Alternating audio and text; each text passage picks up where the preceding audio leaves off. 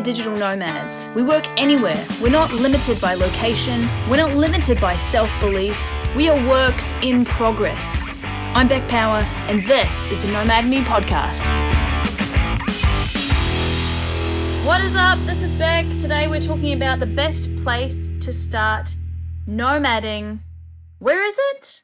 I'm about to tell you. Let's do this. Morning or afternoon, wherever you are, or possibly even evening or middle of the night. This is Beck. Today we're talking about the best place to nomad, to start nomading. Uh, I was recently asked this question on a thread in the Digital Nomads Around the World Facebook group, uh, and I thought I would make a podcast out of it because I feel strongly about the answer. Uh, I believe that the best place, if you're starting out and you don't know what you're doing and you're like, oh, I just got a passport or I've never really been overseas and I'm worried about going overseas.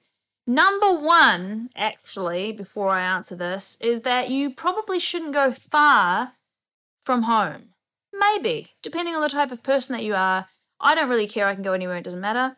But um, some people, when they just first leave and they might be freaking out a little bit, uh, it might be good to go somewhere. If you're from the States, maybe go to Mexico uh, or and just another city in the states if you if you want to do that. Um, that's the first thing is that you might not want to go too far if you're just starting out. However, for the more adventurous people, or maybe even not, um, I recommend Thailand for obvious reasons, but I'm going to go into them. Uh, Thailand, I live in Bangkok and I love it. And the first place that I went to nomad after I'd already been to about 40 countries at that point, but the first place I went when I was trying to be a digital nomad was Chiang Mai. Uh, and I absolutely think that Chiang Mai or or Bangkok or pretty much any Thai uh, town or city, maybe. Mm, some of them have better Wi-Fi than others. I'd stick with Chiang Mai or Bangkok, um, or you know one of the co-working places on the islands or something like that. Uh, and I, I say that because Thailand has, in my opinion, I haven't been to that many countries, but I have been to quite a few. Um, Thailand has some of the best tourist infrastructure in the world. That's number one. And by, by that, what I mean is tourist infrastructures like public transport. Um, you know, it's really easy just to jump in a taxi or on the back of a motorbike, or you can get trains around the place, and it's pretty straightforward. Like the signs are in English. Most people speak a little bit enough to point you in the right direction.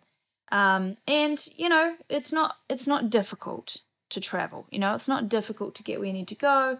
There's already a lot of people here who know what to do, so you can you can uh, ask them where's the best place to stay. There's a lot of Facebook groups. There's a lot of uh, the visas are mostly free, and they you know that you can you can stay for a few months at least, six months. I think the visa situation is right now without really doing too much.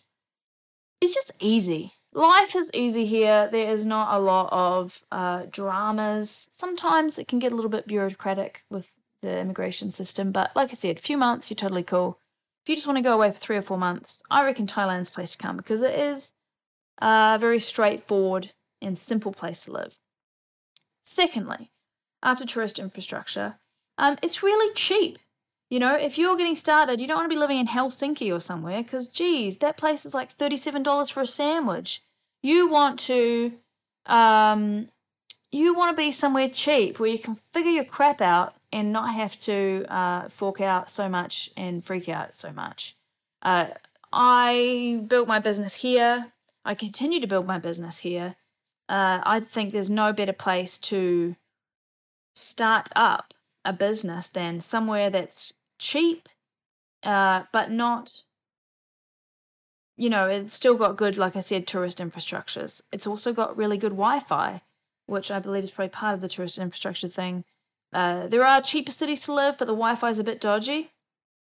And you can still get the sorts of things that you might be craving from home. You can still get pretty good Western food here. Um, there's you know good delivery food delivery places, or you, there's a lot of markets, and I don't know, it's uh, it's good.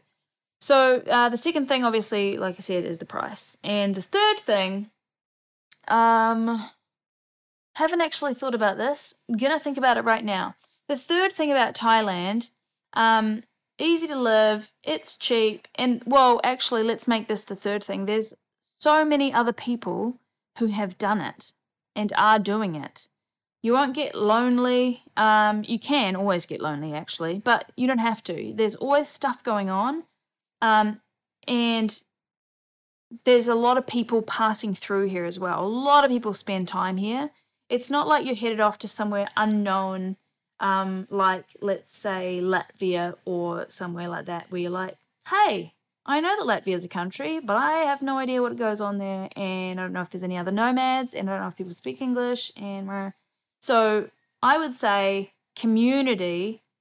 Uh, it may be a little bit of a stereotypical answer, to be fair, but I don't really care. Why do we have stereotypes? Because it's often the case. Uh, I think that Thailand is the best place to come if you're just getting started as a nomad. And that's my answer to that. I hope to see you here. So if you do come to Bangkok, look me up. Uh, I will help you out.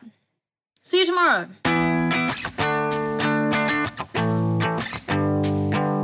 Thanks for tuning in today. If you love Nomad Me, make sure to leave your good review on iTunes. Every week, I select a reviewer to win a lifetime Nomad Fly membership for free. All the show notes can be found at digitalnomad.me. See you tomorrow.